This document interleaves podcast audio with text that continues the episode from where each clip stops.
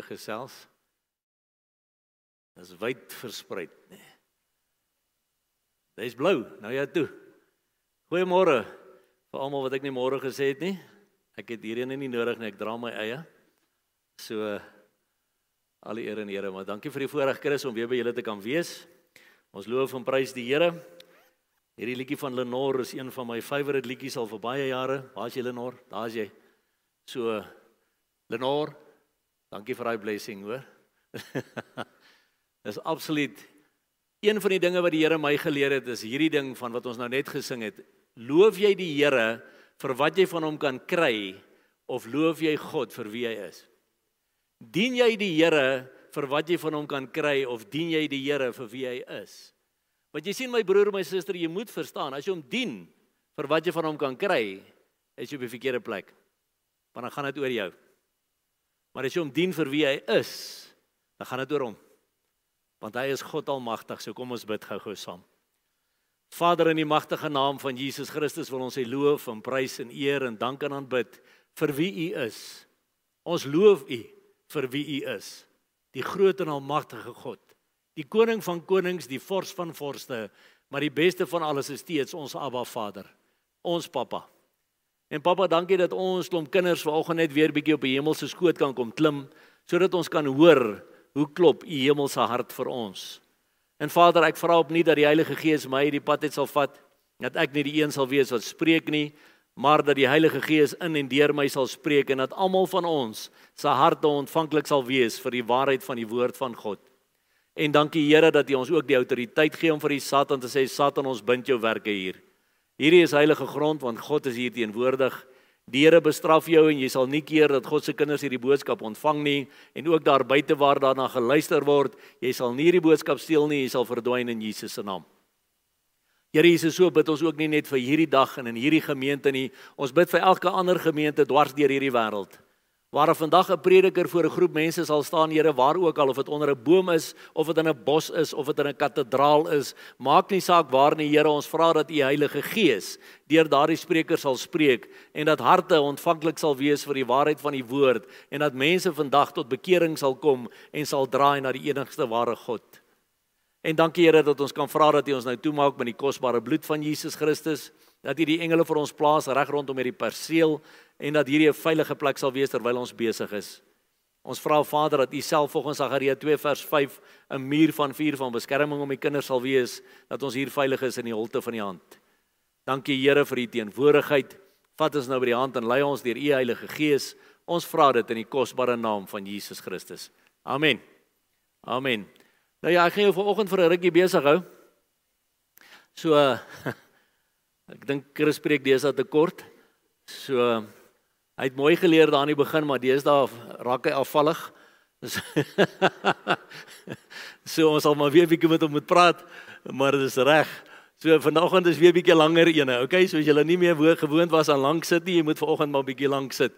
Ons gaan met mekaar gesels oor kultuur, godsdiens en verhouding.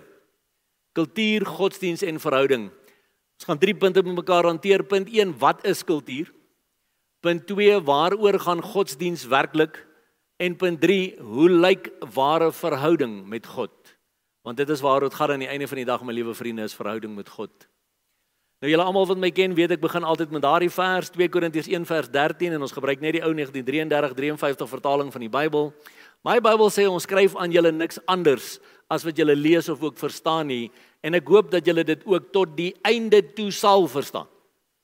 En mense weet jy wat Vandat die Heilige Gees my daai vers oopgebreek het, lees ek my Bybel op 'n totale ander manier. Want ek is verlang geleer ek moet my Bybel net reg interpreteer en sê ek maar waar staan dit? Ek sien niks van interpreteer jou Bybel daar nie. Ek sien daar lees wat daar staan, verstaan wat daar staan en uit die aard van die saak moet jy dan doen wat daar staan. Want jy sien ons skryf van julle niks anders as wat julle lees of ook verstaan nie en ek hoop dat julle dit tot die einde toe sal verstaan. Tot die dag wat Jesus ons kom haal. Want in Matteus 22 vers 29 sê Jesus julle dwaal omdat julle die skrifte nie ken nie en ook nie die krag van God nie. En ek gaan vandag vir jou wys hoe werk dit?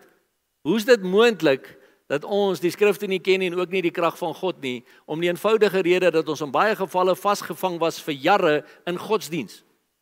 Ek self was vasgevang in godsdiens vir baie jare. Was leier diaken in 'n kerk, ek was ouderling in 'n kerk en al hierdie goeders, maar ek was vasgevang in godsdiens.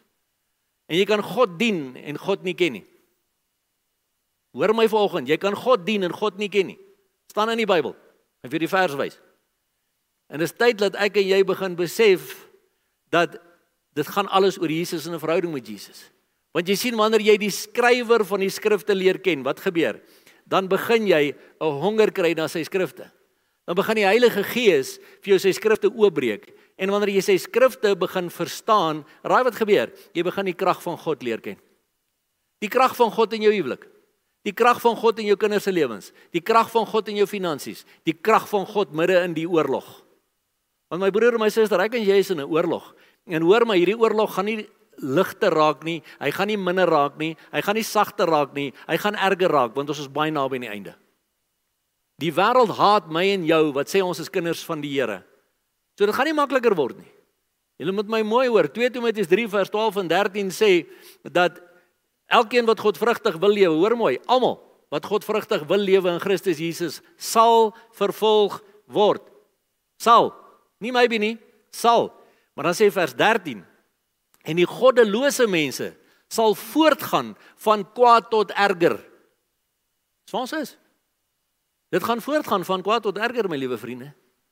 So, die mense sê altyd maar kom ons bid vir vrede, kom ons bid vir vrede. En sê ek nee, kom ons bid vir die vrede vors om sy voete op hierdie grond te kom neersit. Want as die vrede vors hier is, sal die vrede wees. Maar solank as wat die vrede vors nie sy voete op die aarde kom neersit nie, gaan ons nie vrede hê nie, my broer en my suster. So ons moet begin verstaan wat die Bybel vir ons sê. Nou kom ons kyk bietjie by punt 1 na wat is kultuur? Nou hier is so 'n paar characteristics of culture wat ek net met jou wil deel. Culture has five basic characteristics. All cultures share these basic features. Number 1, culture is learned. It is not biological. We do not inherit it. Much of learning culture is unconscious. We learn culture from families, peers, institutions and media. The process of learning culture is known as enculturation. While all humans have basic biological needs such as food, sleep, and sex, the way we fulfill those needs varies cross culturally. Number two, culture is shared.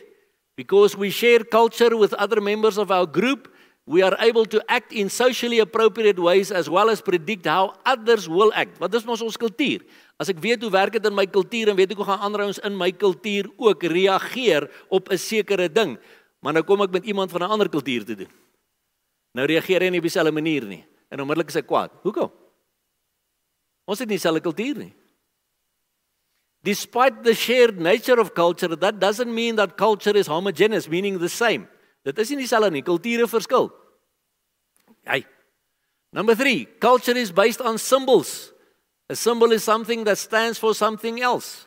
Symbols vary cross culturally and are arbitrary. They only have meaning when people in a culture agree on their use. Language, money, and art are all symbols. Language is the most important symbolic component of culture. Wat maak ons Afrikaner kultuur ons kultuur? Ons taal. Ons praat Afrikaans, dis die eerste deel van ons kultuur. Number 4, culture is integrated.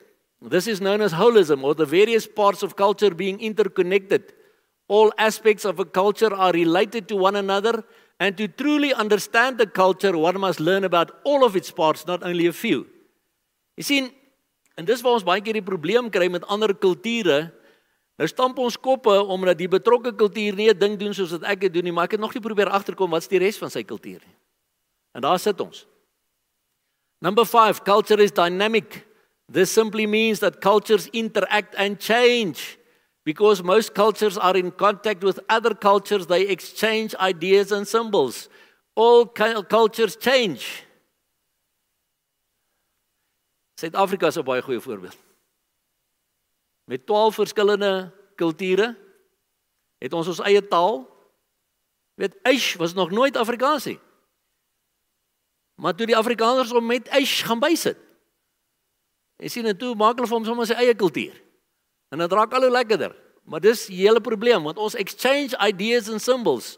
All cultures change otherwise they would have problems adapting to changing environments. And because cultures are integrated if one component in the system changes it is likely that the entire system must adjust.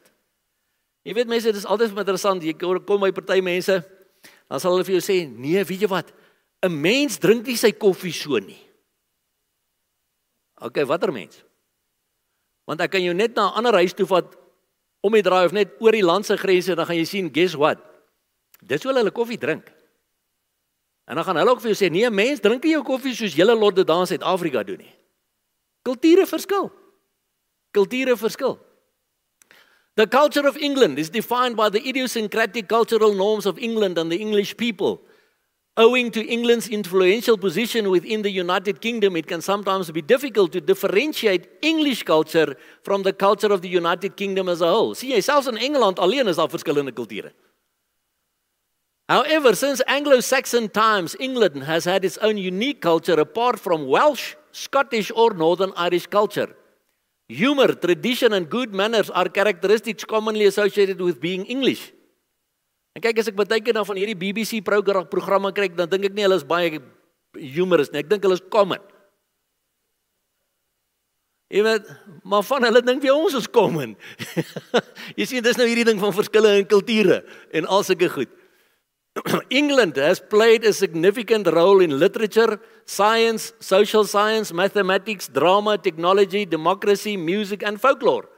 Many of the world's most important technological advancements and inventions were made in England by English people. English culture has had a profound impact across the world. En mense, weet jy wat, as dit nie daarvoor was nie, het ek en jy nie vandag hierdie ding in Engels aangehaal nie. Want Engels is maar die internasionale taal, maak nie saak in watter land jy jou in bevind nie, gaan jy daarom met Engels kan kommunikeer met die ander mense daar. Nou wat is dan kenmerkend van ons Afrikaner kultuur? Alles wat uniek is en wat ons onderskei van ander volke, soos ons eie taal, musiek, literatuur en flieks in ons taal, skepende kuns met sy Afrikaner stempel, ons protestantse godsdienstbeoefening. Jy moet mooi kyk na daai woordjie. Godsdienstbeoefening volksspele, voortrekkerdrag, gemmerbier en koeksusters, alledaagse goed soos om iemand oom en tannie te noem, almal met die hand te groet, te kuier met 'n koppie koffie in die kombuis, museums en monumente, gelofte dag en ander volksdae as jy wonder oor gelofte dag, ek het 'n DVD daaroor. Maar ook Saterdag rugby kyk en braaivleis. Ek kan so aangaan, maar dit kan alles saamgevat word in een sin. Kultuur is dit wat van jou mens maak in jou volksverband en wat jou daardie warm gevoel van hom te behoort gee. Maar waar behoort jy? So kan ons gaan oplees oor die Joodse kultuur en natuurlik hulle tradisies en hulle oorleweringe. Die Duitse kultuur en hulle tradisies en oorlewering, die Franse kultuur, hulle tradisies en oorlewering, Zulu kultuur, Pedi kultuur, Tswana kultuur, Chinese kultuur, Japaneese kultuur, Russiese kultuur, tradisies en oorleweringe ensovoorts. Want elke volk het sy eie tradisies, oorleweringe en kultuur. Maar ons kultuur en tradisies kan ons nie red of die ewige lewe vir ons waarborg nie. So moenie weggryp agter jou kultuur nie. Moenie weggryp agter ek is Afrikaner nie. Ek sê vandag onomwonde vir jou oral waar ons deur hierdie land gaan, sê ek vir die mense, ek wat Jan Gildnys is, is nie meer 'n Afrikaner nie.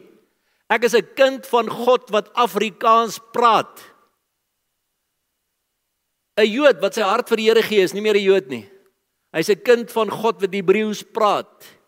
'n Zulu wat sy hart vir die Here gee is nie meer 'n Zulu nie. Hy's 'n kind van God wat Zulu praat. Jy sien want ons behoort aan 'n nuwe koninkryk. Ons behoort aan 'n nuwe kultuur. Ons behoort nou aan die Jesus kultuur. Maar wat is die hele kruks? Hoor maar ek sê elke keer hy wat sy hart vir die Here gee. So deur te sê nee maar ons Afrikaanse kultuur is ons protestantse godsdienstbeoefening. Ek het mos in die kerk groot geword, so ek sou kyk nee hier is nie. Baie mense gaan uit die kerk uit hel toe. As ek nie Jesus Christus persoonlik ontmoet het nie 22 jaar gelede nie as 'n ouderling in die kerk nie, was ek op pad hel toe.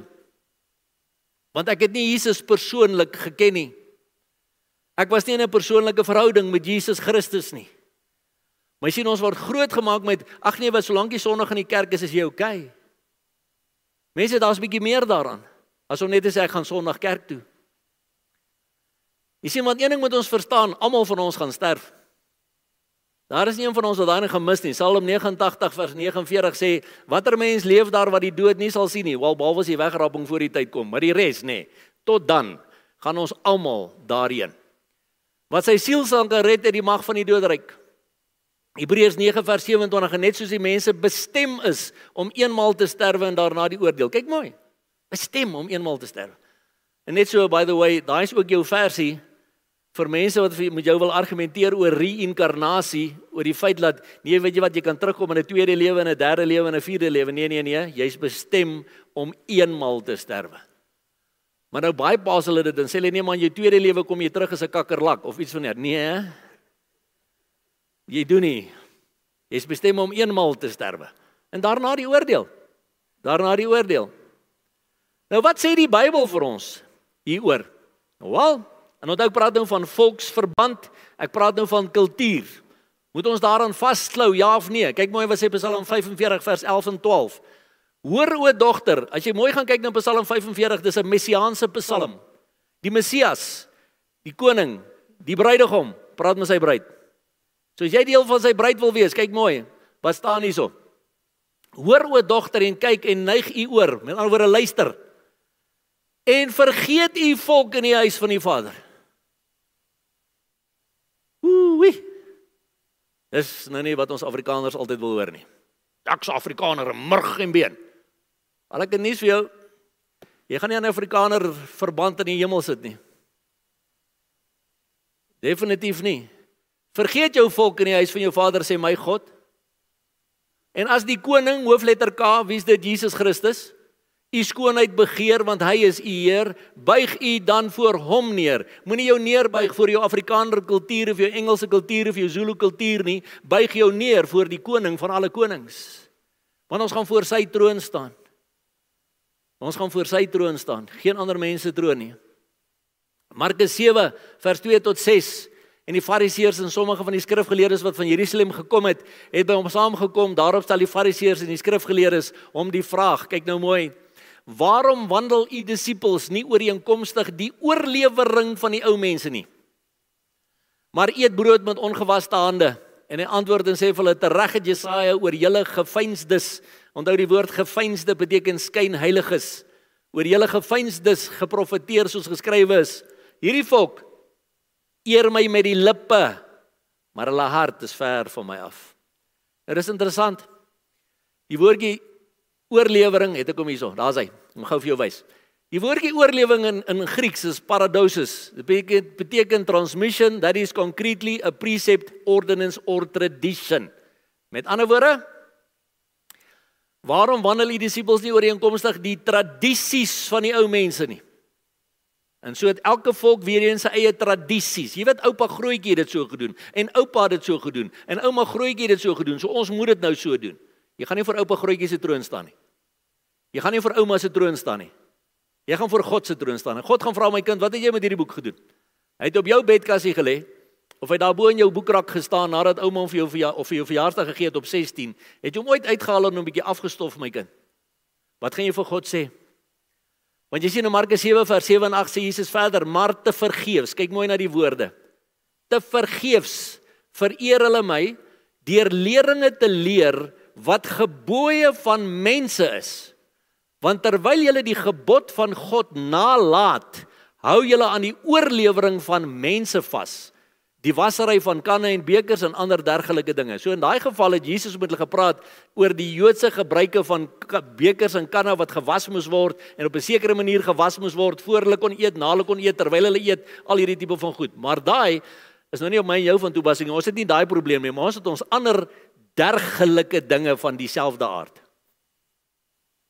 Want jy sien ons Afrikaner kultuur het vir ons ons eie tradisietjies ingebring.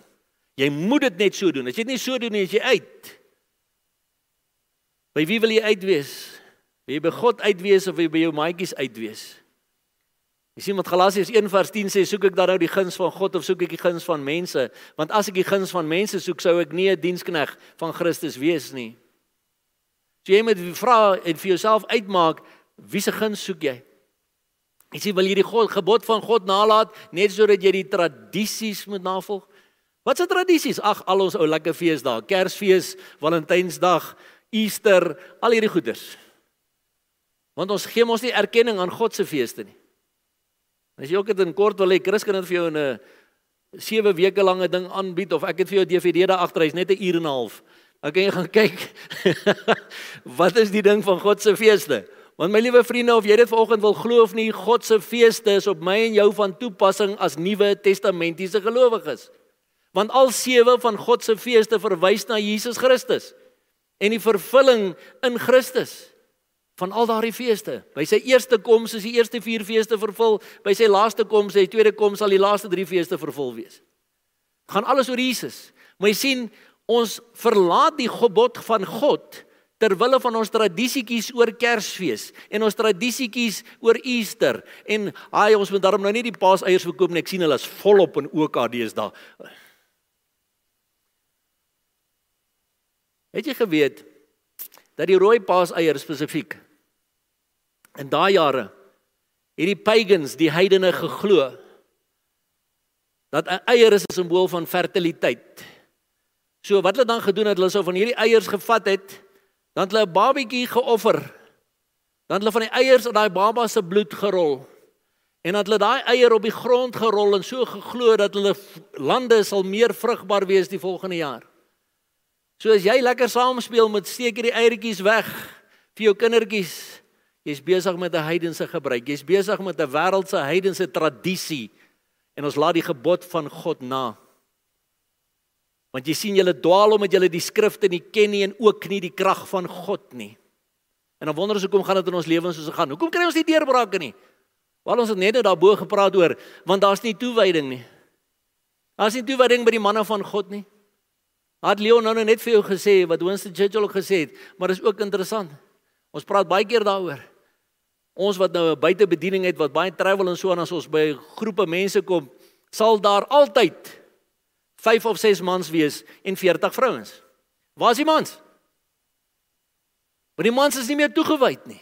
Die mans is nie in hulle rolle wat God hulle geskaap het om te wees nie. Hoekom? Want ons is besig met ons tradisies, die manne van die spanne met die kanne en die hande, jy weet. Dit is deel van ons tradisies. Jy's mos 'n man as jy saam met die manne kan syp. Nee, is nie, ek is jammer. 'n sussie.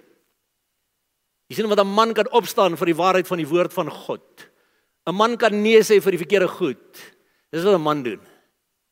'n Man gaan nie saam met die tradisies van die res nie. Markus 7 vers 9 tot 13 en hy sê vir hulle: "Julle verstaan dit goed om die gebod van God op sy te sit en so julle oorlewering te onderhou. So maak julle dan die woord van God sorry, die woord van God kragteloos." deur julle oorlewering wat julle bewaar het.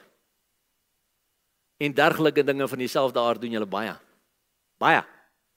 In elke kultuur is daar dergelike dinge wat die woord van God kragteloos maak. Die Engels het 'n klomp goed wat die woord van God kragteloos maak. Die Zulus het 'n klomp goed wat die woord van God kragteloos maak. Die Afrikaners het 'n klomp goed wat die woord van God kragteloos maak in hulle lewens. Hoe ons as protestante. Jy weet ek werk hard vir my kerk. Sê ek werk hier vir die kerk of werk hier vir die Here? Vra baie keer vir mense, sê gou vir my, hoe gaan dit met jou verhouding met die Here? Nee, nee, nee, jy weet ons het 50000 koeksusters gebak laas week. Dis wat ek jou gevra het nie. Ek het gevra, lyk jou verhouding met die Here? Want 50000 koeksusters gaan jou nie in die hemel kry nie. Kan jy beloof? Want jy sien dit is ons tradisies. Dis deel van ons Afrikaner kultuur. Niemand het gesê koeksusters is sleg nie. OK? Koester is nog steeds lekker. Maar moenie jou ewigheid op die koeksuster probeer bou nie. Want dan het jy moeilikheid. So ons het nou gekyk dat die woordjie verwys na tradisies. Kolossense 2 vers 6 tot 8 sê: Soos julle dan Jesus Christus die Here aangeneem het, wandel so in hom, gewortel en opgebou in hom en bevestig in die geloof, soos julle geleer is terwyl julle daarin oorvloedig is in danksegging. Nou kyk nou na die blou gedeelte. Pas op. Pas op dat niemand julle as 'n buit wegvoer deur die wysbegeerte. Nou daai woordjie in die Engels is philosophies. Beware lest any, any man beguile you with philosophies. Jy sien want die mense is deesdae so slim. Almal wil filosofeer.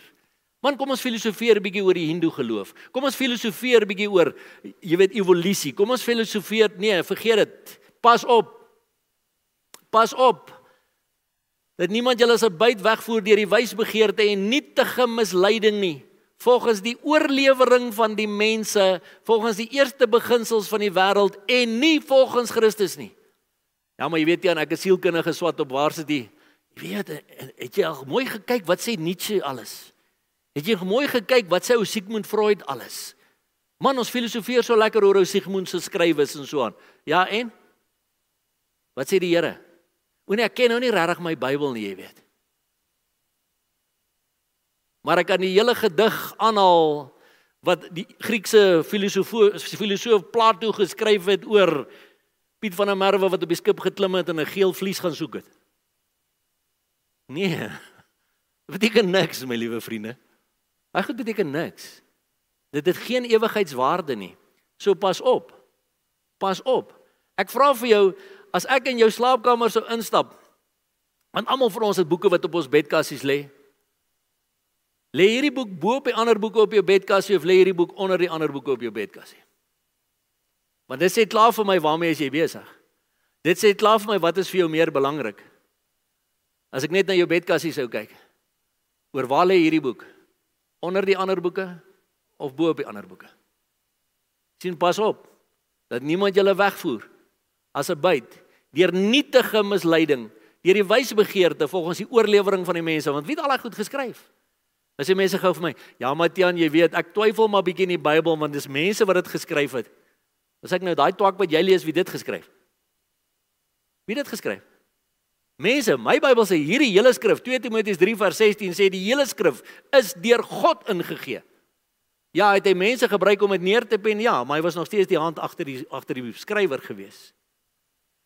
Jeremia 17 vers 5 en 6. Kyk na hierdie waarskuwing. Vir so sê die Here, so sê wie? Die Here. En onthou Here in hoofletters in die in die 33 53 vertaling van die Bybel soos daar. H E R E in Hebreëus is Jod, Hey, Vav, Hey want ons Vader se naam in Hebreëus is Yahweh. Ons het net nou lekker liedjies gesing oor Yahweh. So moenie skrik as jy wonder wie is hierdie persoon nie. Dis ons Vader. So sê die Here, vervloek is die man wat op die mens vertrou en vlees sy arm maak terwyl sy hart van die Here afwyk. En hy sal wees soos 'n kaal bos in die wildernis en hy sal nie sien as die goeie kom nie, maar dor plekke in die woestyn bewoon, 'n brakkerige en 'n onbewoonde land. Vervloek is jy as jy op mense vertrou. In wat? Selfs wat hierdie betref. Jy mag nie vir my of vir Chris vertrou nie. Hoe? Wat doen jy nou? Ag, dit maak ons vry. Ek en hy kan ons navorsing doen. Ons kan vir jou hierdie lesing kom aanbied, maar jy moet nog steeds huis toe gaan en sê ek wil gaan check of dit wat Tiaan gesê het so is of nie. Want die Bybel sê ons moet elke dag ons eie skrifte ondersoek of hierdie dinge so is of nie. Maar sien ons doen dit nie. Want dan kom in hoeveel gemeentes? Dan sê ek hoorie, wat doen ons vanoggend hier? O, ons is hier om te kom leer van die woord van die Here. Sê ek, "Right, gou-gou. Steek gou vir my hande op. Wie het hom hier?" Ah, so 10%. Sê ek, "Nou wat doen ons hier?" Kom jy luister, dan gaan dit hier by hierdie een oor en by daai oor uit. Hier's 'n paar mense wat my check elke keer oor hierdie goed. Hein is een, daar sit hy daar agter, my vrou is die ander een. Want elke teksversie wat ek deurgaan, maak hulle die Bybel oop. Dan lees hulle hom, dan kyk hulle of ek hom reg gekwoteer het en of ek hom reg aangehaal het. Want dis wat ons voorstel is om te doen. Maar ons doen dit nie.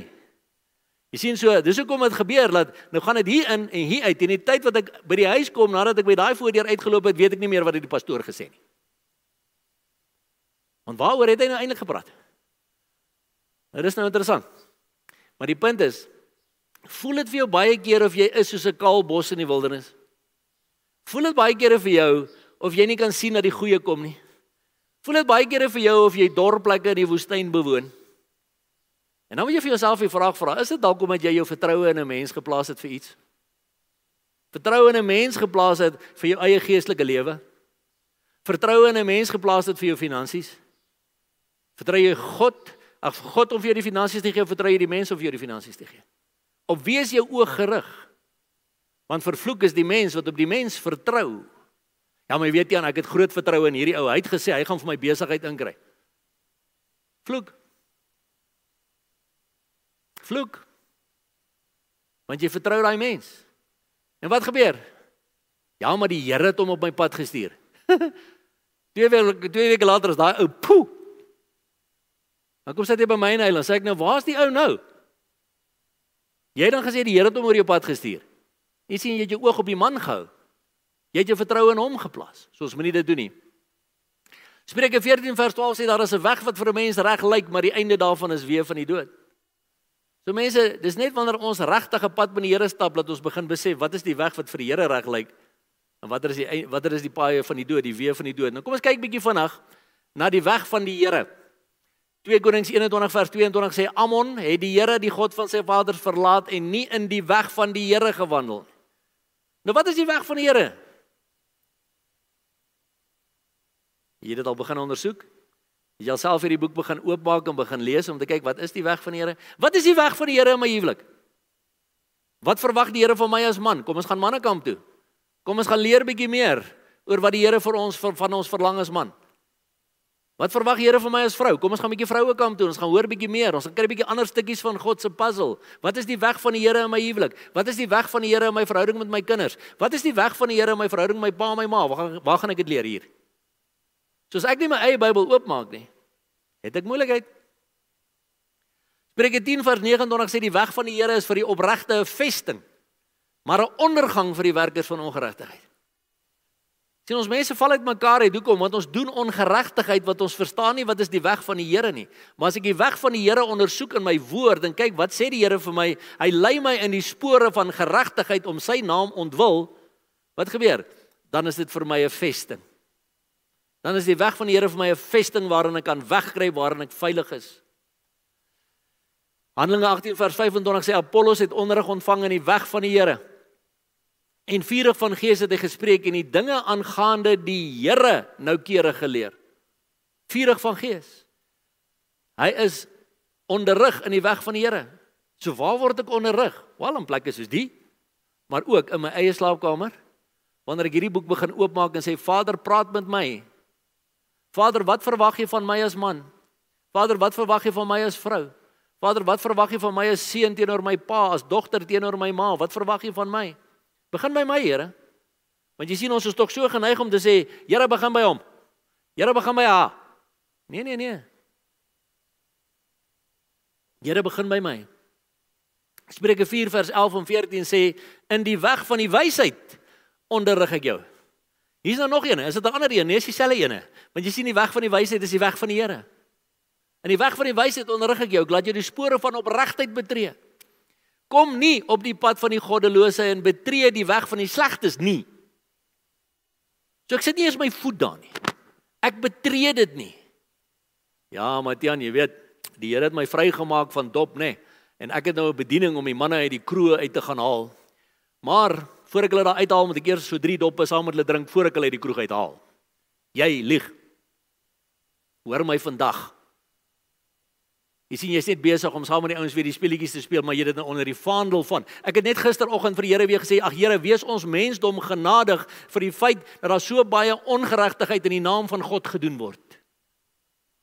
In die naam van Jesus is mense vermoor. In die naam van Jesus is allerlei goed gebeur want dit is as gevolg van godsdiens en kultuur.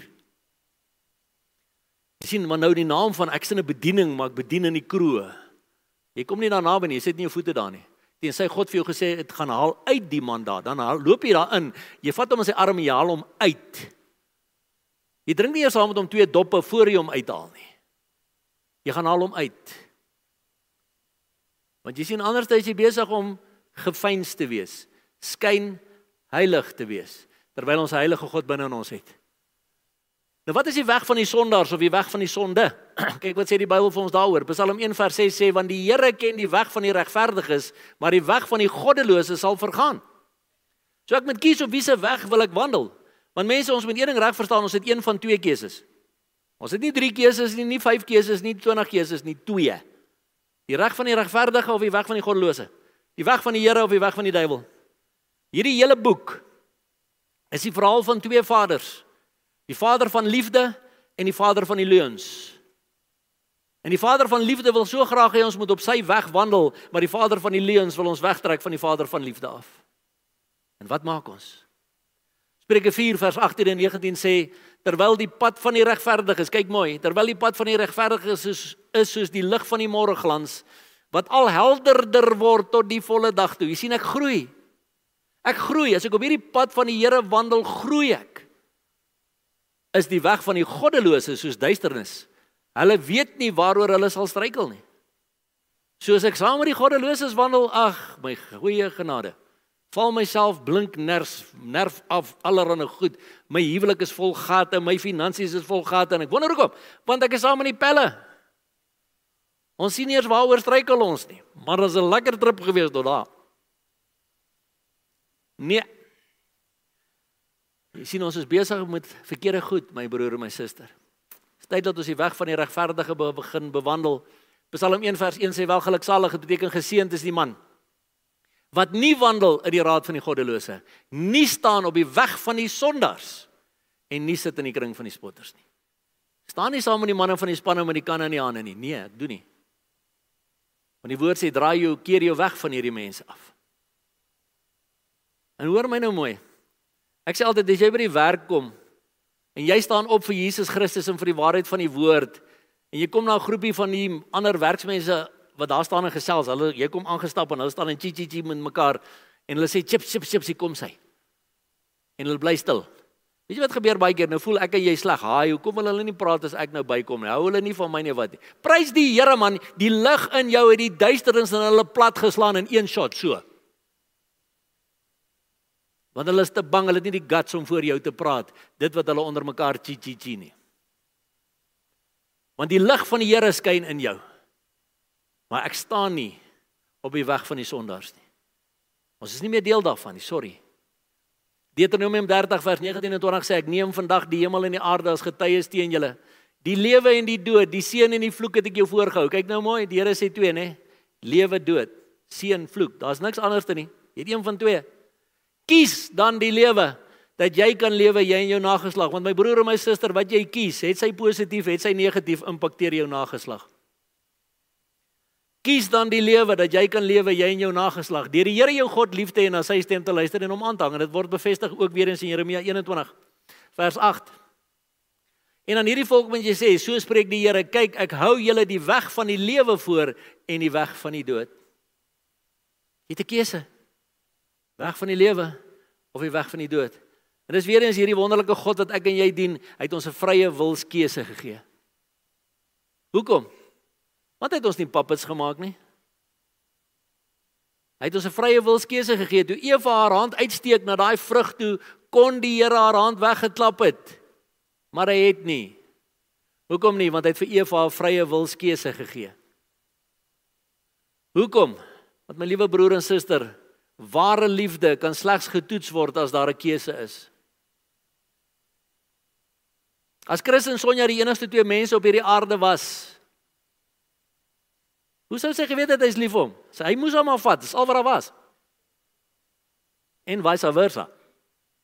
Maar omdat hy haar van graad 1 af tussen al die ander uitgekies het, nê. Nee, weet sy hy is lief vir haar. Oor Augustiner 6, o sorry. Ek dog is graad 1. ek gaan dit nou weer ontgeld. Maar nou ja, die hele punt is hierso. Daar's 'n keuse. Ware liefde word slegs getoets wanneer daar 'n vrye keuse is. Hoekom was daar 'n boom in die tuin? Want God wou gehad het hulle moet kies. Vir hom of teen hom? Hy het ons nie puppets gemaak nie. Hy wou geslag hê om verhouding mee te hê. Dis waaroor dit gaan. Nou punt 2, waaroor gaan godsdiens werklik? Kom ons kyk bietjie. Collins Dictionary sê Religion is belief in a god or gods, klein lettertjies, and the activities that are connected with this belief such as praying or worshiping in a building such as a church or a temple. Dis nou maar 'n gewone woordeboek se definisie van wat is religion. Belief in a god or gods and the activities sien daar kom godsdienst sy eintlike ding nou in. Ons is so besig. Die activities rondom religion, rondom godsdienst hou vir ons besig. What is religion? The word religion is one of those words that we tend to use all the time without pausing to consider its actual meaning. Most of us use the term to mean a particular set of beliefs If you are Catholic or Protestant or Buddhist or Muslim or Hindu, then that is your religion. But a religion is more than a set of beliefs. I may believe that Elvis is still alive or that alien creatures built the pyramids, but that's not religion. Want baie mense sê nee, ek glo Elvis lewe nog. sê OK. Maar dis nog steeds nie 'n godsdienst nie. Dis jou persoonlike geloof. Dis wat jy maar in glo. En interessant, ek wil julle met hierdie nou mooi na kyk wat hier staan. The word religion comes from the Latin word religare, which means to bind. Oopsie. Interessant. It is related to the Latin word regula, which refer to a measuring stick and is the root of our English word rule. A religion, therefore, is not merely a set of beliefs, but a set of beliefs that bind the believer. Ek het 'n hakies bygesit to a person. Dit bind jou. Godsdiens bind jou. My Bybel sê in Johannes 8 vers 32 en julle sal die waarheid ken en die waarheid sal julle vry maak. Nie bind nie. Religion imposes a kind of rule or regulation upon the believer's life. In other words, religion is a belief that requires a response.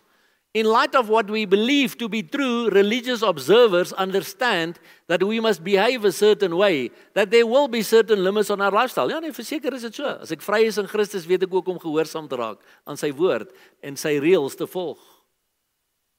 What are the most widely practiced religions of the world? Kyk nou mooi, there are some 4300 religions in the world.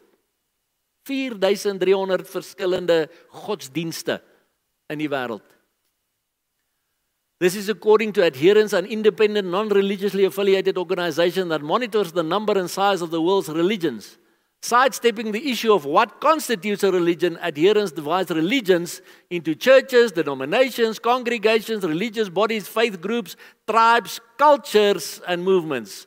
All are, are of varying size or influence. Nearly 75% of the world's population practices one of the five most influential religions of the world Buddhism, Christianity, Hinduism, Islam, and Judaism. Christianity and Islam are the two religions most widely spread across the world. These two religions together cover the religious affiliation of more than half of the world's population. If all non religious people formed a single religion, it would be the world's third largest. So almal is in 'n godsdiens. Mense jy moet my mooi hoor vanoggend. Ek gaan dit dalk 'n paar keer vir jou herhaal. Godsdiens is dood. Ons was so besig met godsdiens, ons het God gemis. Verhouding met Jesus Christus is lewe. Kom ek wys jou wat ek net vir jou gesê het, dat jy kan God dien sonder om God te ken. 1 Samuel 3 vers 1 tot 10. En die seun Samuel het die Here gedien voor Eli. Dit is nou voor ou Eli daar in die tabernakel by Silo het hy die Here gedien voor Eli. In die tabernakel, dit was godsdiens. Want kyk mooi wat staan verder daar. En die woord van die Here was skaars in die dae. Gesigte was daar nie baie nie. Maar Samuel het die Here nog nie geken nie. Wow. Maar hy het hom gedien in die tabernakel. Jy sien hy was besig met die Joodse godsdiens, die voorskrifte van die tabernakel wat God vir hulle gegee het aanvanklik, maar wat 'n godsdiens geword het. So hy het die Here gedien, maar die Here het nie geken nie. Ek het vir 36 jaar van my lewe het ek die Here gedien, maar ek het die Here nie geken nie. Diaken in die kerk, ouderling in die kerk, die Here gedien, Man, maar het ek verseker baie keer met 'n lelike babbelas op 'n sonoggend in die oudelingsbanke gesit, verseker. Want dit was lekker om saam met die manne te kuier daar by die golf by die 19de bytjie na die tyd. Totdat ek 'n lewende God ontmoet het. En hy eendag vir my gevra het, "Tian, weet jy wat beteken dit prakties om te sê ek lewe nie meer nie, maar Christus leef in my?" Dis hy het my Tian, dit beteken prakties my oë is in jou oë, my mond is in jou mond. Soos jy drank hier indruk en wie se keel gooi het en ek sê Here in U se en hy sê nou dink ek wil drink ek se heilige God. Slaan my voete onder my uit. Dis die laaste keer in my lewe Januarie 2000 wat ek 'n druppel drank ooit oor my lippe gesit het. Want ek het 'n heilige God binne my. Jy sien, is nie so 'n klein Jesusie wat hier in my hart woon nie. Dis 'n life size Christus binne in my. So wat laat jy my rook my kind want my mond is in jou mond? Wat laat jy my vloek my kind want my mond is in jou mond? Jy sien as jy nog besig om my te dien of ken jy my? Is jy nog besig met godsdiens of ken jy my? Want as jy my ken en jy weet ek is 'n heilige God, dan maak jy klaar met die rubbish. Dan maak jy klaar met die goed wat jou vasbind. Dan maak jy klaar met jou al jou argumentjies en jou selfregverdigings oor hoekom jy dink jy dit maar nog kan doen en hoekom die Here nie sal mind nie want ag sy genade is genoeg en en en en. Tot jy hom begin ken. En begin sien wat sê hy van genade. En jy begin sien sy genade is nie cheap nie. Sy genade het sy lewe gekos. So raai wat sy genade gaan jou lewe kos. Hy het nie net 50% aan hy kruis gesterf nie, hy het 100% aan hy kruis gesterf. So raai wat soek hy terug van jou af? 100%. 100%.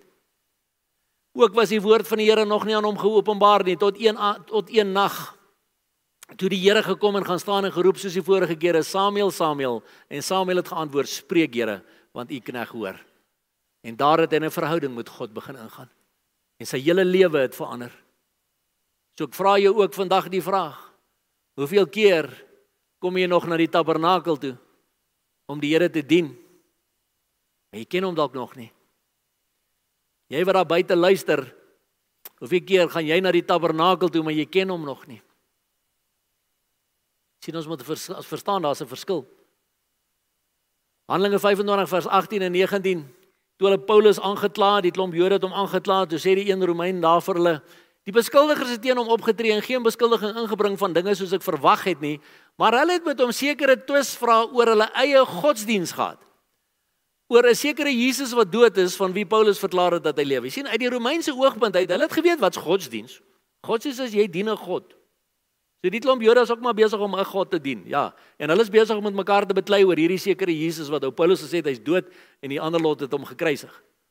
So godsdiens Was maar net 'n algemene ja man, ons weet, julle godsdiens en ons godsdiens, ons het almal mos maar dieselfde God. Nee, ons het nie. Handelinge 26 vers 4 en 5. Hulle sê Paul, kyk nou mooi hoe verduidelik Paulus dit self hierso. Hy sê my lewe dan van my jeug af wat van die begin af deurgebring is onder my nasie in Jerusalem, ken al die Jode. Omdat hulle my van die tyd af geken het, as hulle dit wil betuig, hoe ek volgens die strengste party van ons godsdiens as fariseer geleef het. En wat het Paulus, onthou daai tyd was hy nog Saulus, toe hy nog 'n Fariseer was. Wat het sy godsdiens vir hom in die sak gebring? Wel sy godsdiens het vir hom in die sak gebring dat hy die man is by wie se voete hulle hulle klere neergesit het toe hulle Stefanus die eerste martelaar vir Christus met klippe doodgegooi het. Hy was volgens die strengste party van ons godsdiens as Fariseer geleef. Hoe hy was godsdienstig. So gooi daai man dood met klippe. Daai man wat sê Jesus Christus lewe, gooi hom dood met klippe.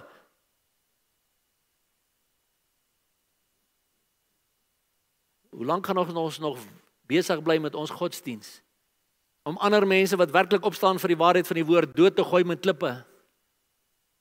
In ons families of by ons werk of tussen ons vriende?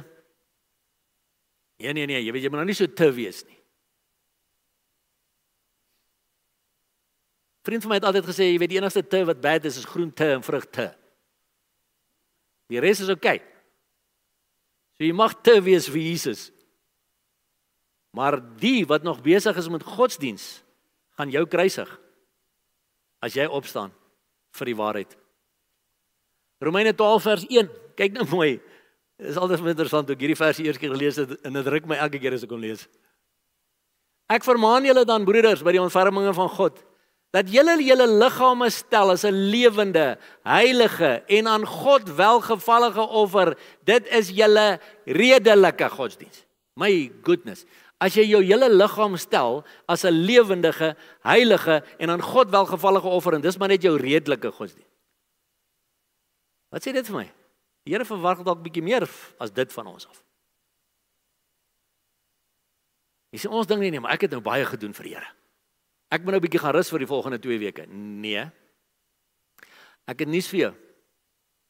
Die Here rus nie. Die bewaarder van Israel slymer of slaap nie. Satan ook nie. Hy vat nie lief nie.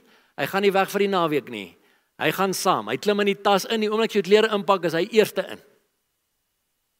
En as jy begin sê nee, ek gaan nou 'n bietjie vakansie vat, ek gaan nou nie my Bybel saamvat nie. Ek het nuus vir jou.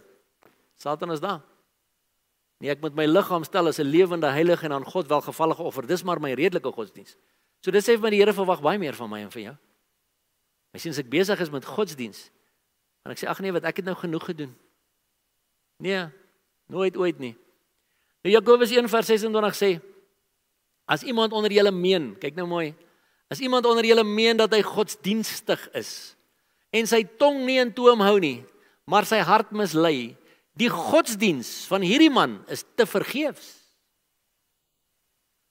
Soos ek hier voorkom sit en ek sê, "Wow, maar ek's 'n kind van die Here, man, ek's 'n Christen en al hierdie goeters." En ek stap by daai deur uit en maandagooggend as ek by die werk instap, het die ou Vrydagmiddag nie die switch afgesit nie, so die yskas het afgeloop en al die water is op die vloer. Wat kom by jou mond uit? As jy daai werker nou inroep wat nie gedoen het wat hy moes Vrydag nie. Wat kom by jou mond uit? Want as jy meen dat jy godsdienstig is, en jou tong nie in toom hou nie, dan mislei jy jou hart en jou godsdienst is te vergeefs.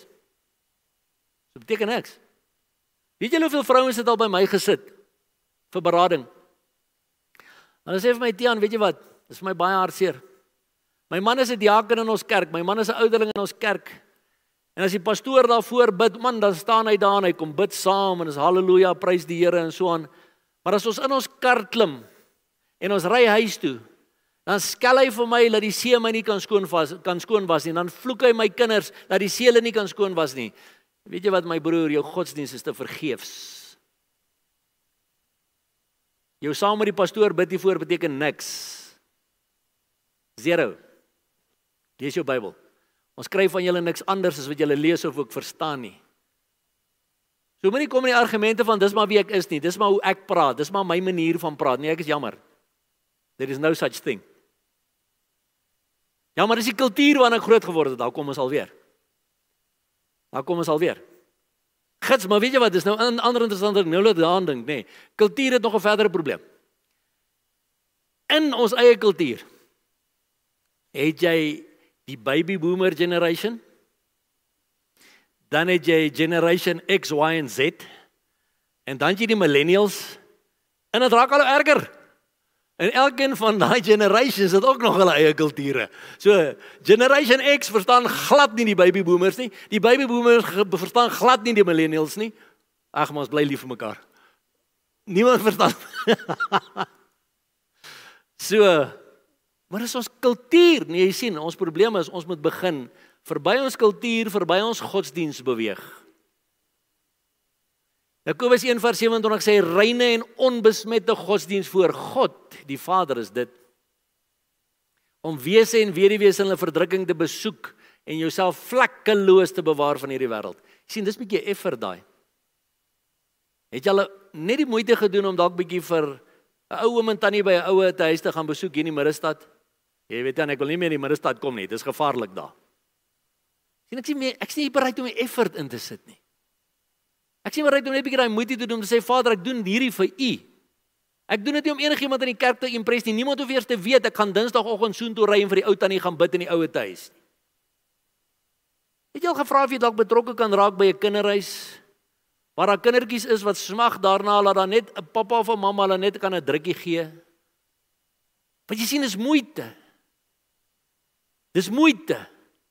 En ons is nie bereid om die moeite te doen nie. Ons is nie bereid om die moeite te doen om op 'n Saterdagoggend as Chris hulle manne gebed het om die moeite te doen om 6 uur op te staan om saam te kom bid nie.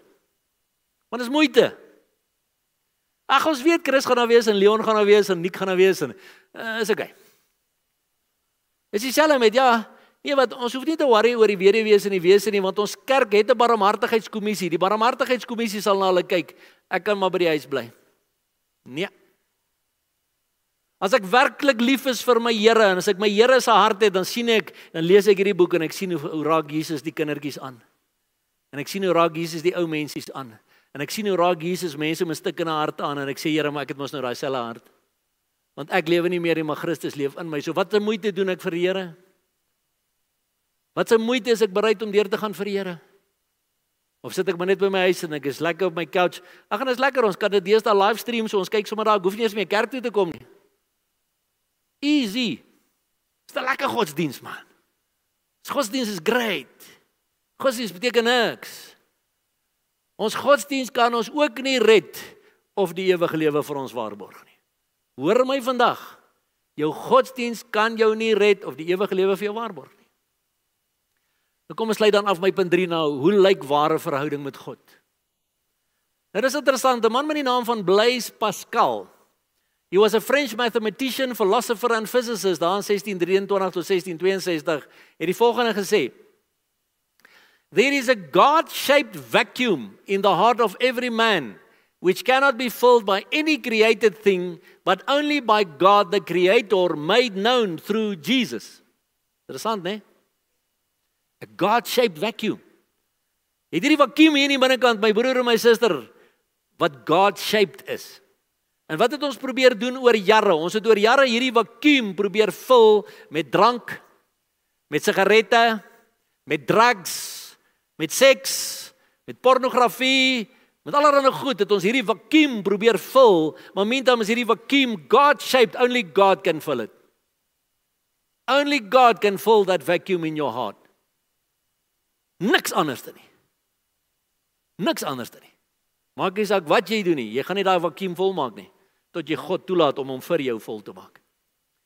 Christianity is more than a religion.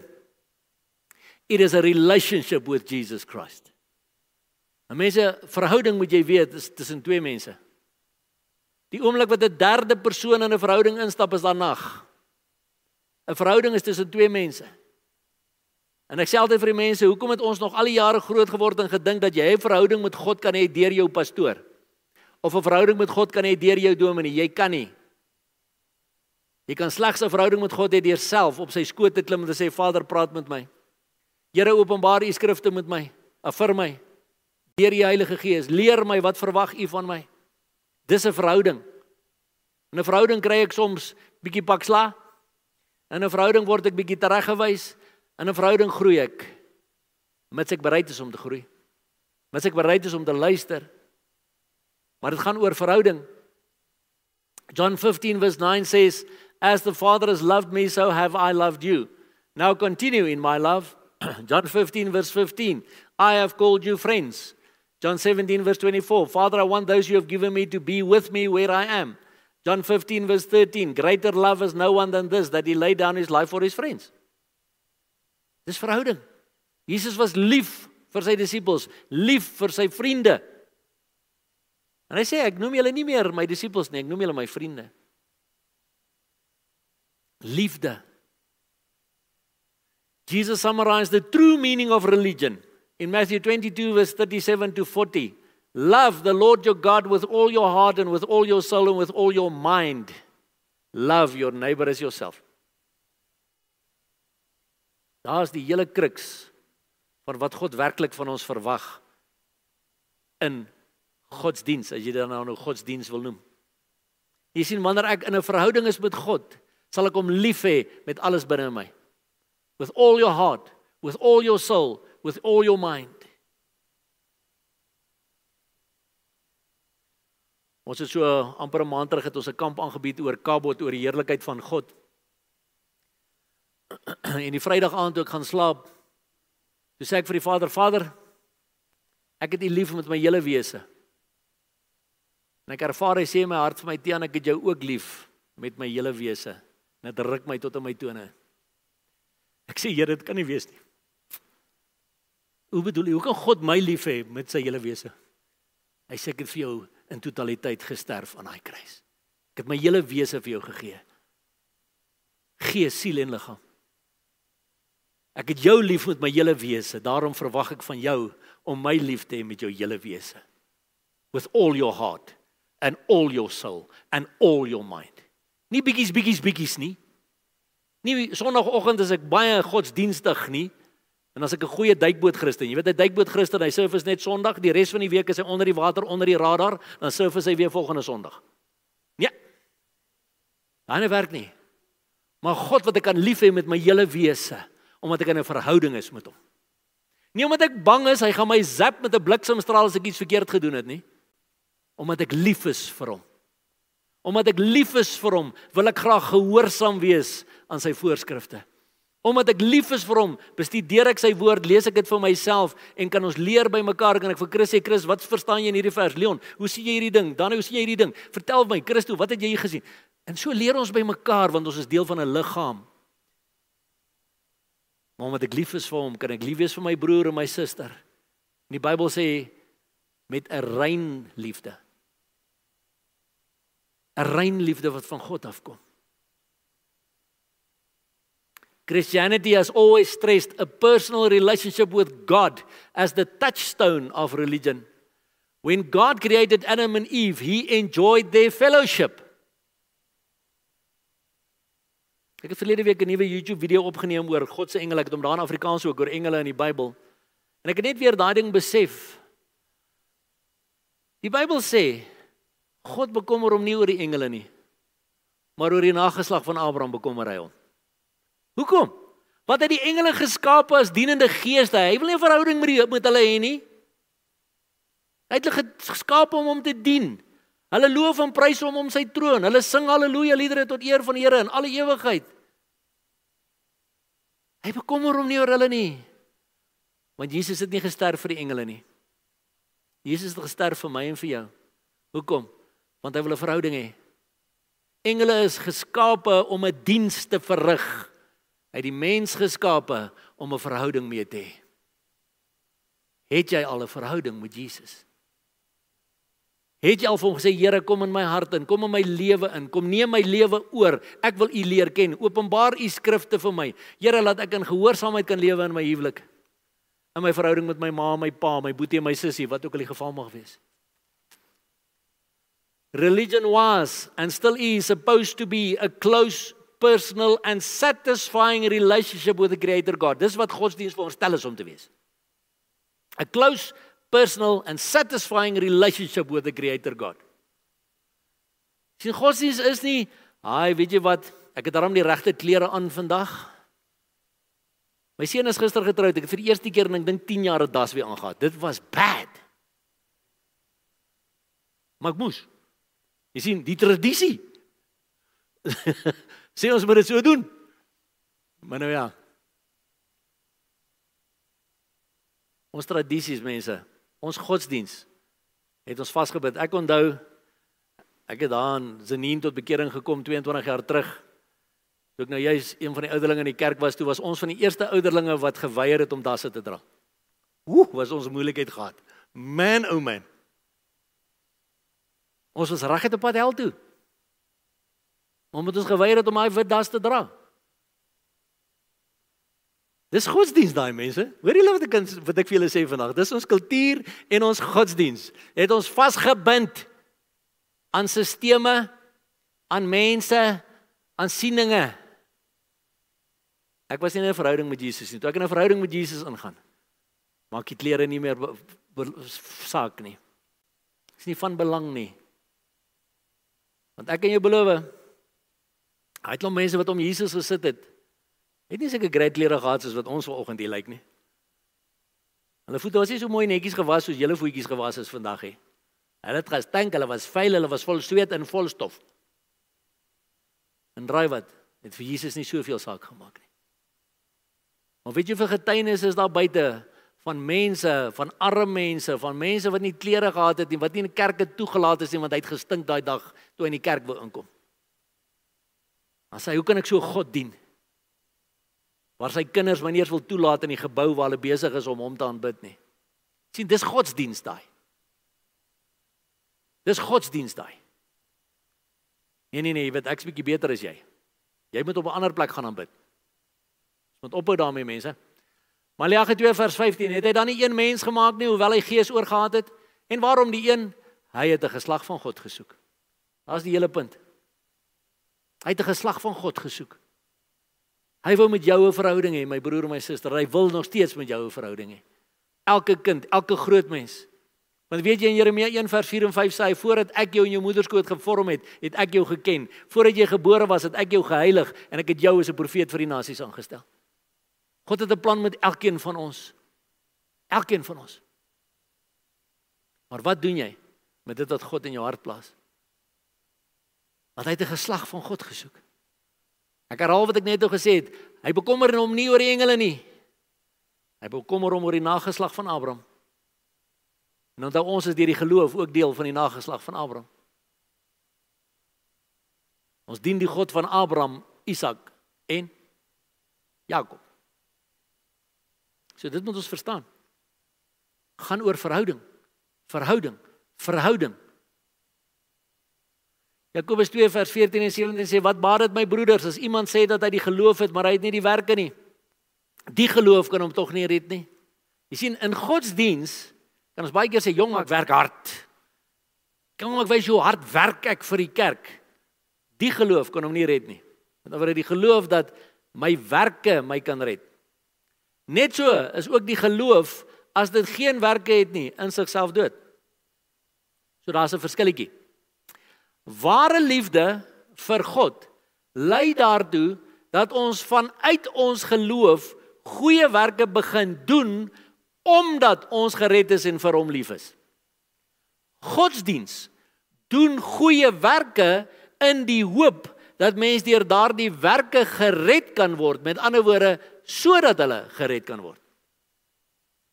Sien baie mense sê o, maar ek's 'n goeie mens. Ek doen sulke goeie goed. En ek hoop maar my goeie werke sal maak dat ek eendag hemel toe gaan. Jy sien ek doen goeie werke sodat ek gered kan word. Nee nee nee nee. As ek gered is omdat ek in 'n verhouding is met Jesus, doen ek goeie werke omdat ek gered is. Wil ek vir die ou mensies gaan kuier by die ouete huis? Wil ek betrokke raak by die kinderhuis? Wil ek sê Here, weet jy wat? Ek het tans niks om te doen by die huis nie. Hulle het ons nog nie heeltemal weer gelockdown nie. Waar kan ek gaan bid vir iemand? Ek sal my masker regtig ophou. Maar kan ek net by iemand uitkom asseblief? Dan sê die Here, "Oké. Okay. Lukasie nommer 234. Nee, Here, net nie daar nie. Ek wil nie soen toe gaan nie. Waar wil jy heen gaan? Here, ek dink daar by Silver Lakes as die mense sal my darm ietsie gee as ek vir hulle daar in. Waar is jy besig? Nee mense. Omdat ek lief is vir die Here. En ek sien 'n verhouding met hom, sê die Bybel, die Heilige Gees wind waai waar hy wil. En as die Heilige Gees wind jou waai tot binne in die lokasie, dan gaan bid jy binne in daai lokasie. Ons was al in plekke in ons bediening in Botswana, in Zimbabwe, in Malawi wat jy nie in ons Afrikaner kultuur ooit jou voete sou gesit het nie. Ooit. Dan kom ons terug dan sien ons hoe die Here werk daar tussen mense wat niks het nie, hulle het niks. Dan sing hulle liedjies tot eer van die Here, dan sê hulle ons dank God al het ons nie kos nie, ons het God. Dan kom ek terug en dan vat die blankes my aan dan sê hulle vir my, "Hoe durf jy God se geld gemors onder heidene wat nie gered kan word nie?" Ek wil nie saam met jou voor die troon staan nie, my broer. Jy weet seker goed sê. Maar regtig nie enig saam met jou voor die troon staan nie.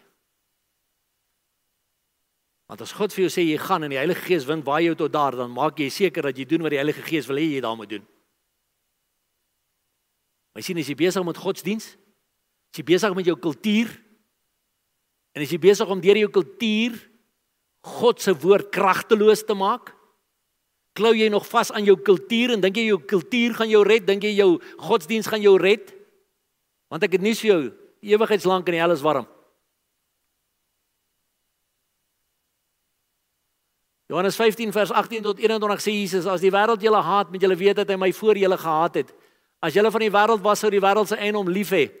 Maar omdat julle nie van die wêreld is nie, maar ek julle uit die wêreld uitverkies het, daarom haat die wêreld julle. Kyk maar die woord. Haat. Sien, hoor jy die wêreld gaan nie van julle hou nie. Wêreld gaan jou haat.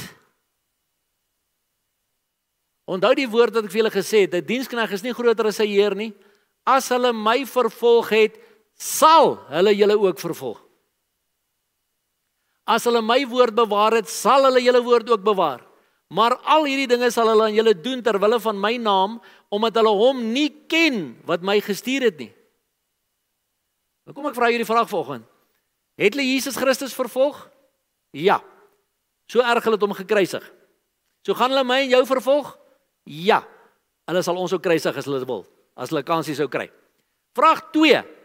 Wie het Jesus vervolg en gekruisig. Sy eie mense. So wie sal my en jou vervolg en onsself kruisig? Ons eie mense. Ons eie kultuurse mense, ons eie godsdienste mense sal jou vervolg en jou doodmaak as dit nie was vir die Here wat jou beskerm nie. Want Jesus sê as hulle my vervolg, sal hulle julle vervolg. Hulle het hom vervolg, sy eie mense. Wie gaan ons vervolg? Ons eie mense. As hierdie tipe goed sê, hou die mense nie van jou nie. Raai wat? Hulle begin jou haat. En dit raak so erg dat Johannes 16 vers 1 tot 3 sê, hierdie dinge het ek vir julle gesê sodat julle nie mag struikel nie. Hulle sal julle uit die sinagoges ban. So hulle sal jouself uit die kerk uit begin gooi. Ja, daar kom 'n uur dat elkeen wat julle om die lewe bring, sal dink dat hy 'n diens aan God bewys. Wow. So hulle sal jou uit die kerk uitgooi en jouself doodmaak en dink dat hulle daardeur 'n diens aan God bewys. So wat sê daai vir jou? Dis godsdiens. En dit sal hulle aan julle doen omdat hulle die Vader nie ken nie en my ook nie. So weer eens 'n duidelike verskil tussen die wat dink hulle dien God en selfs ander gelowiges sal doodmaak omdat hulle die Vader nie ken nie. Hulle wat diegene doodmaak. Hulle ken nie die Vader nie. Maar hulle dink hulle bewys 'n diens aan God. Mense, daai goed gebeur. Daai goed gebeur oral. Van julle wat hier sit, weet ek is uit kerke uitgegooi. Omdat julle begin opstaan het vir die waarheid van die woord. Ons is daarom nog nie doodgemaak ons hierson nie, maar daai vertipe vervolginge gebeur dwars deur die wêreld. Waar Christene doodgemaak word, selfs deur ander Christen denominasies. Jy sien wat ek vroeër vandag aangehaal het, 2 Timoteus 3 vers 12 en 13. En almal wat ook godvrugtig wil lewe in Christus Jesus sal vervolg word. Jy weet my broer en my suster. Ek kom in baie kerke en baie gemeentes. Dan vra ek die vraag, sê gou-gou vir my, dan praat ek nou met die pastoor of die dominee of die ouderlinge en die diakens. Sê ek sê gou-gou vir my, word jy vervolg ter wille van jou geloof? Sê gaan nee man, almal hou van my. Sê ek raai wat, jy lewe nie godvrugtig nie. Sê hoe durf jy so sê? Ek lees my Bybel. My Bybel sê almal wat godvrugtig wil lewe in Christus Jesus sal vervolg word. So as jy nog nie vervolg word nie, my broer en my suster, moet jy vanoggend vir jouself die vraag vra, lewe jy al godvrugtig? Word jy al sleg gesê ter wille van jou geloof by jou werk of deur jou familielede of van jou vriende? Het jy al by 'n punt gekom waar hulle jou nie meer uitnooi vir die braai nie, want jy's nie meer the life of the party nie? Dis die tipe vervolginge wat ons ervaar. In vers 13, maar goddelose mense en bedrieërs sal voortgaan van kwaad tot erger, hulle wat verlei en verlei word. Jy sien mense, godsdienst het ons gepaai oor jare met ag man Jesus is lief vir jou. Kom net sonoggend kerk toe en tikkie af en skryf jou temperature op en gaan jy huis toe, jy's okay. Ons het nie hierdie tipe goeders geleer nie. Ons het nie geleer ons moet regmaak dat dit gaan erger raak nie. Hoe nader ons aan die einde kom nie. Hoe nader ons aan Jesus se koms kom nie. Ons moet gereed wees. En bereid wees, hoor my vandag, bereid wees om te sterf vir Jesus. Is jy bereid om te sterf vir Jesus? Of draai jy maar net die godsdienstige labeltjie van Christen? Jy weet hoe die Here daai aand verraai is toe sy vir sy disippels vannag nog sal julle my almal verraai. En Petrus sê: "Ag nee, Here, hoe nou? Al sou die lot julle u verraai ek. Ek sal u nie verraai nie." En toe toe doen dit sommer 3 keer. Mense weet jy wat, dit skrik wekkende goed om aan te dink, maar ek en jy beter daaraan dink. Ons is aan die einde van die eindtye hierdie goed gebeur dwars oor die wêreld. Ons is nog bevoorreg in Suid-Afrika om so by mekaar te kan kom. Jy weet nou eendag vat die Christene mekaar aan, wil mekaar se kele afsny oor, moet ek nou op WhatsApp bly of moet ek nou na Telegram toe gaan of moet ek MeWe toe of WeChat of WeWe of wat ook al. Ek weet nie wat alles nie, maar in elk geval hulle wil mekaar doodmaak oor watter chat groep hulle op moet bly. En ek sê vir een ou, weet jy wat? In China het die vervolgde kerk niks van daai goed gehad nie. So raai hoe hulle bymekaar gekom. Hulle het gebid. Maandag, Dinsdag, Woensdag, Donderdag, Vrydag, Saterdag en Sondagoggend dan kom hulle almal by presies dieselfde plek uit. Op dieselfde tyd, op dieselfde plek, sonder 'n selfoon, sonder 'n SMS, sonder 'n WhatsApp, sonder niks. Hulle bid en vra Vader, waar kom ons Sondagoggend bymekaar en hoe laat? Dan kom hulle Sondagoggend almal op dieselfde tyd by dieselfde plek uit. Maar ja, jy weet, hoe gaan hoe gaan ons nou met mekaar kommunikeer as ons nie WeChat het nie, as ons nie WhatsApp het nie? Ag ag. Watter God dien jy? Ek dien die God van Abraham, Isak en Jakob. Dis hoekom ek daai liedjie van Lenore so love. Ek dien hom vir wie hy is, vir die skepper van hemel en aarde, El Shaddai, the more than enough God. Dis die God wat ek dien. Die God wat vir 3 miljoen Jode ongeveer vir 40 miljoen jaar in die woestyn gesorg het sonder 'n game met checkers of 'n Pick n Pay. Hy het nie een van hulle nodig gehad nie. Want hy's die bron, hy's die voorsiener. O, oh, ons gaan alweer vir 4 maande in lockdown in. Hoe gaan ek dit oorleef? Dien jy God vir wat jy van hom kan kry? Dien jy God vir wie hy is? Hoekom dien jy God? Galasiërs 3 vers 26 29 sê want julle is almal kinders van die van God deur die geloof in Christus Jesus. Want julle almal wat in Christus gedoop is, het julle met Christus bekleed. Kyk nou mooi. Daar is nie meer Jood of Griek nie. Kan ek nou my eie vertaling bysit in hakkies of Afrikaner of Zulu of Fransman of Engelsman nie. Daar is nie meer slaaf of vryman nie, daar is nie meer man en vrou nie, want julle is almal een in Christus Jesus en as julle aan Christus behoort, dan is julle die nageslag van Abraham volgens die belofte erfgename. Dis hoekom ek net nou gesê het ek wat Tiaan Gilnys is is nie meer 'n Afrikaner nie, ek's 'n kind van God wat Afrikaans praat. 'n Zulu wat sy hart vir die Here gee is nie meer 'n Zulu nie, hy's 'n kind van God wat Zulu praat. Ons is deel van die Jesus kultuur. En dis hoekom ek vir mense sê as jy wil gaan betrokke raak wherever in die politiek of in die munisipale wese of wat ook al, baie al mense gaan raak daar betrokke met jou Jesus kultuur, nie met jou Afrikaner kultuur nie. Want jy sien as jy daar gaan betrokke raak in jou Afrikaner kultuur, gaan jy wil oorlog maak. As jy daar gaan betrokke raak in enige ander van jou kulture, gaan jy oorlog wil maak. Maar as jy daar gaan betrokke raak in jou Jesus kultuur, gaan jy 'n vredemaker wees. Gaan jy die wysheid van die Here aan die dag lê? Gaan die Here jou kan gebruik om besluite te laat deurvoer wat andersins dalk nie sou deurgegaan het nie. Johannes 10 vers 4-27 sê en wanneer hy sy eie skape uitgebring het, loop hy voor hulle uit en die skape volg hom omdat hulle sy stem ken. Hulle sal 'n vreemde nooit volg nie, maar van hom wegvlug omdat hulle die stem van die vreemdes nie ken nie. Ek is die goeie herder en ek ken my eie en word deur my eie geken. Net soos die Vader my ken, ken ek ook die Vader en ek lê my lewe af vir die skape. My skape luister na my stem en ek ken hulle en hulle volg my.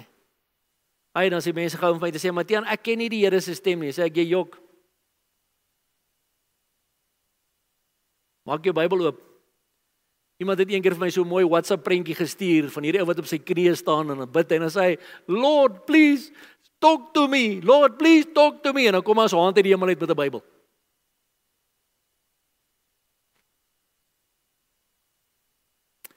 Lees jou woord. Daar begin jy klaar sy stem ken. En dan daai stil sagte stemmetjie binne wat ons altyd ons gewete genoem het. Hy stemmetjie wat gesê het moenie oor hierdie muur klim en gaan vrugte steel nie, jou dinges gaan pak slaag kry. Daai was nog altyd die Heilige Gees. Al wat ons gedoen het, ons het hom doodgedruk oor die muur geklim, vrugte gesteel en my dinges het pak slaag gekry. So ek het maar net weer begin luister na daai stil sagte stemmetjie. So as hy sê nee, is dit nee. My skape luister na my stem en ek ken hulle en hulle volg my. 1 Johannes 1:6 sê as ons sê dat ons met 'n gemeenskap het, kyk nou mooi mense. Kyk mooi na hierdie waarskuwing. As ons sê dat ons met hom gemeenskap het en in die duisternis wandel, dan lieg ons en doen nie die waarheid nie. So as ons sê nee man, maar ek is in gemeenskap met die Here, ek stap saam met die Here, maar jy's besig om deals onder deur die tafel te doen. Jy vloek en skel saam met die res. Jy vertel vuil grappe saam met jou pelle wanneer jy 'n paar kappe in het. Jy lieg. Sê wie? Sê my Bybel. Ons skryf aan julle niks anders as wat julle lees of ook verstaan nie. So as ons sê dat ons met hom gemeenskap het en in die duisternis wandel, dan lieg ons en doen nie die waarheid nie. 1 Johannes 2 vers 3 en 4. En hierdan weet ons dat ons hom ken as ons sy gebooie bewaar. sien jy? Hoe weet ek dat ek hom ken as ek sy gebooie bewaar? Nou as ek gebooie bewaar, gaan ek gehoorsaam wees aan wat hy vir my sê. Maar kyk na die res. Hy wat sê ek ken hom en sy gebooie nie bewaar nie, is 'n leienaar en in hom is die waarheid nie. Sjoe. So my broer en my suster ons moet 'n bietjie intense selfondersoek doen na vandag. En sê Here, ek sê ek wandel saam met U. Maar doen ek regtig? Wandel ek saam met U Sondag ag Maandagoggend by die werk as die werkers nie opdaag nie? Wandel ek saam met U Woensdagmiddag Daar by die werk as die ou nie luister om het gesê het hy moet die leer so sit en hy sit hom so. Ek dink dit wat jy eendag vir gesê het nie. wat doen jy dan? Haal jy hom bo van die leer af? Wat doen jy dan? Dien ek dalk die Here? Wandel ek daar ook saam met die Here? Of is die Here dan op verlof of iets van die hart vir daai rukkie? Vriend van my sê altyd hy wil 'n bietjie 5 minute onbekeerde verlof vat. Jy kan nie. Jy kan nie. Ek ken hom. Hy wat sê ek ken hom en sy gebooie nie bewaar nie, sy leenaar en in hom is die waarheid nie. Johannes 17 vers 3 en dit is die ewige lewe. Kyk mooi. En dit is die ewige lewe dat hulle U ken. Die enige waaragtige God en Jesus Christus wat U gestuur het. Wil jy weet wat die ewige lewe? Daar's hy. Dat hulle U ken. So ek vra jou vanoggend weer die vraag my broer en my suster, ken jy al die Here? of is jy nog besig met godsdiens vanweë jou kultuur? Ken jy die Here? Want dit is die ewige lewe dat hulle U ken, die enige en ware waaragtige God en Jesus Christus. En dan sê 2 Timoteus 2 vers 19, ewenwel die fondament van God staan vas met hierdie seël: Die Here ken die wat syne is. En laat elkeen wat die naam van Christus noem, afstand doen van die ongeregtigheid. Jy sien soos ek die naam van Christus in my lewe noem, dan doen ek afstand van die ongeregtigheid, van die verkeerde goed, maar klaar. 1 Johannes 3 vers 1 kyk wat 'n groot liefde die Vader aan ons bewys het dat ons kinders van God genoem kan word. Om hierdie rede ken die wêreld ons nie omdat dit hom nie geken het nie. Kyk wat 'n groot liefde die Vader aan ons bewys het dat ons kinders van God genoem kan word. Wat 'n wonderlike voorreg om 'n kind van die almagtige God genoem te kan word. Hier is die vers wat ek net aangehaal het Galasiërs 2 vers 20 ek is met Christus gekruisig en ek leef nie meer nie maar Christus leef in my en wat ek nou in die vlees lewe leef ek deur die geloof in die seun van God wat my liefgehad het en homself vir my oorgegee het. Christus leef in my mense. Life size. Dis nie net so 'n klein Jesus hier in my hart nie. So wat laat jy my vloek my kind? Wat laat jy my rook my kind? Wat 'n soort musiek laat jy my luister my kind? Dink jy die Here wil saam luister na al hierdie perverse seksuele liedere wat almal so sing deesdae. Maar dit gaan alles oor die seksuele. Dink jy God wil daarna luister? As jy sê jy sy kind. Jy sien dit is dan wanneer mense vir jou sê moenie so te raak nie. Jy sien want hy wil sy sonde regverdig. So om sy sonde te regverdig moet hy jou afkrak. Om sy sonde te regverdig moet hy vir jou sê jy's nou te. Want hy's nie bereid om eind klaar te maak met sy rubbish nie. So dis maklik. Ons het 'n heilige God binne in ons. En ons is op pad na heilige God se troon toe. Mense, ek sluit af. Godsdiens is dood. Persoonlike intieme verhouding met Jesus Christus is lewe. Waarmee is jy nog besig? Waarmee is jy nog besig? Godsdiens, kultuur of verhouding met Jesus Christus? Onthou ons dien nie 'n dooie God nie? Nee? Jesus sê in Openbaring 1 vers 17 en 18 ek is die eerste en die laaste en die lewende en ek was dood en kyk ek leef tot in alle ewigheid. Amen. En alle eer gaan aan Jesus Christus van Nasaret. God. Jesus Christus wat vir my en jou gesterf het, opgestaan het uit die dode, opgevaar het na die hemel, gaan sit dit aan die regterhand van die Vader vir ons die Heilige Gees gestuur het en op pad terug is om ons te kom haal. Alle eer aan daai God. En ons loof U vir wie U is, Vader. Vader, en ek wil vandag bid en net sê dankie. Dankie dat U Jesus Christus vir ons gestuur het. En Here Jesus, dankie dat U deur daardie marteling en daardie foltering gegaan het ter wille van elkeen van ons. En vergewe ons, Here, dat ons dit sommer net as vanselfsprekend aanvaar. Vergewe ons, Here, dat ons in die naam van die Here goeders doen, ongeregtigheid najag en dink ons doen dit nog steeds in die naam van die Here. Ons vra ons vergewe, ons vra vergewe ons, Here. Ons bely dit as sonde, Here. En ons vra Vader, wees ons genadig. En lei ons en leer ons en vat ons by die hand en openbaar u heilige skrifte aan ons deur die Heilige Gees. Ek vra dat die Heilige Gees die naprediker sal wees van hierdie boodskap.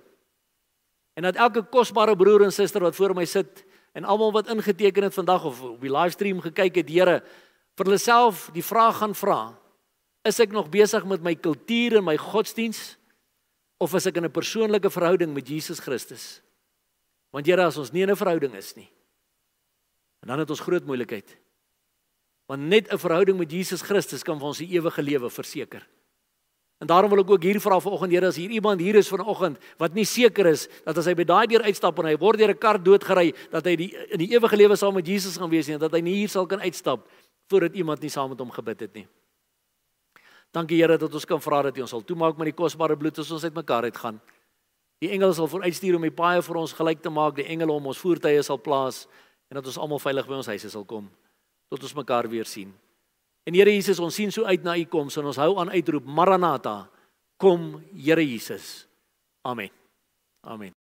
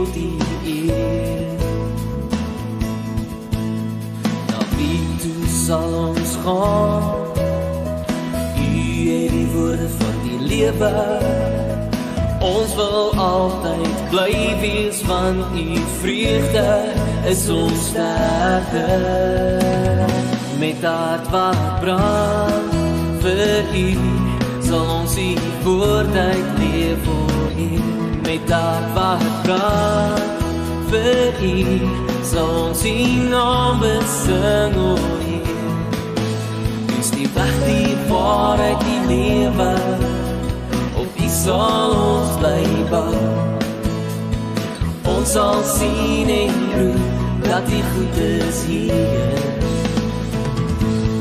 Ons sal sing, ons prys U naam, Jehovah. Loof U naam, ja U is goed.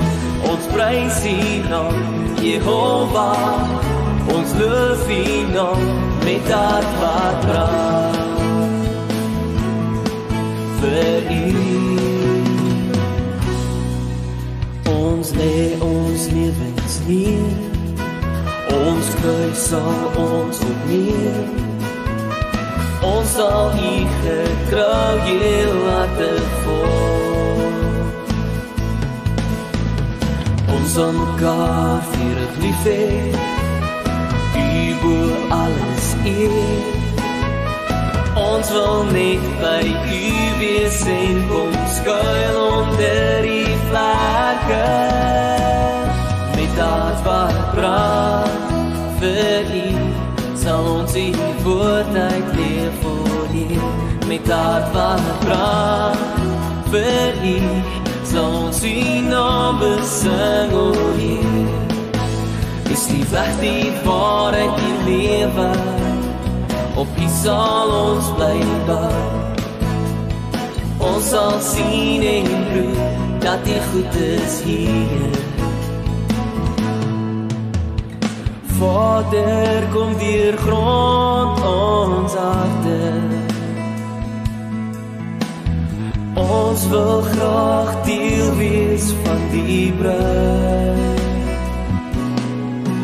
Maar oor julle eeue oude poorte. Die gees en die bruid sing Kom Yeshua kom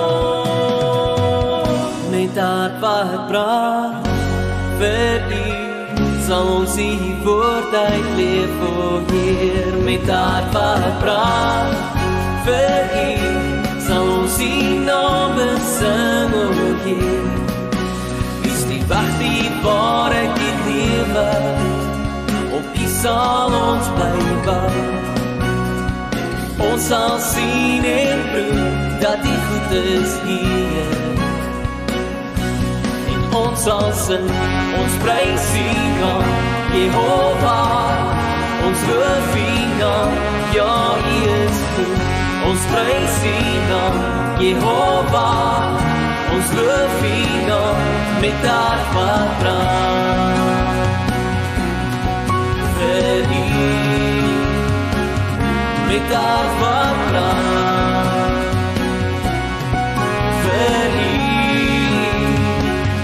बेदार फात्रा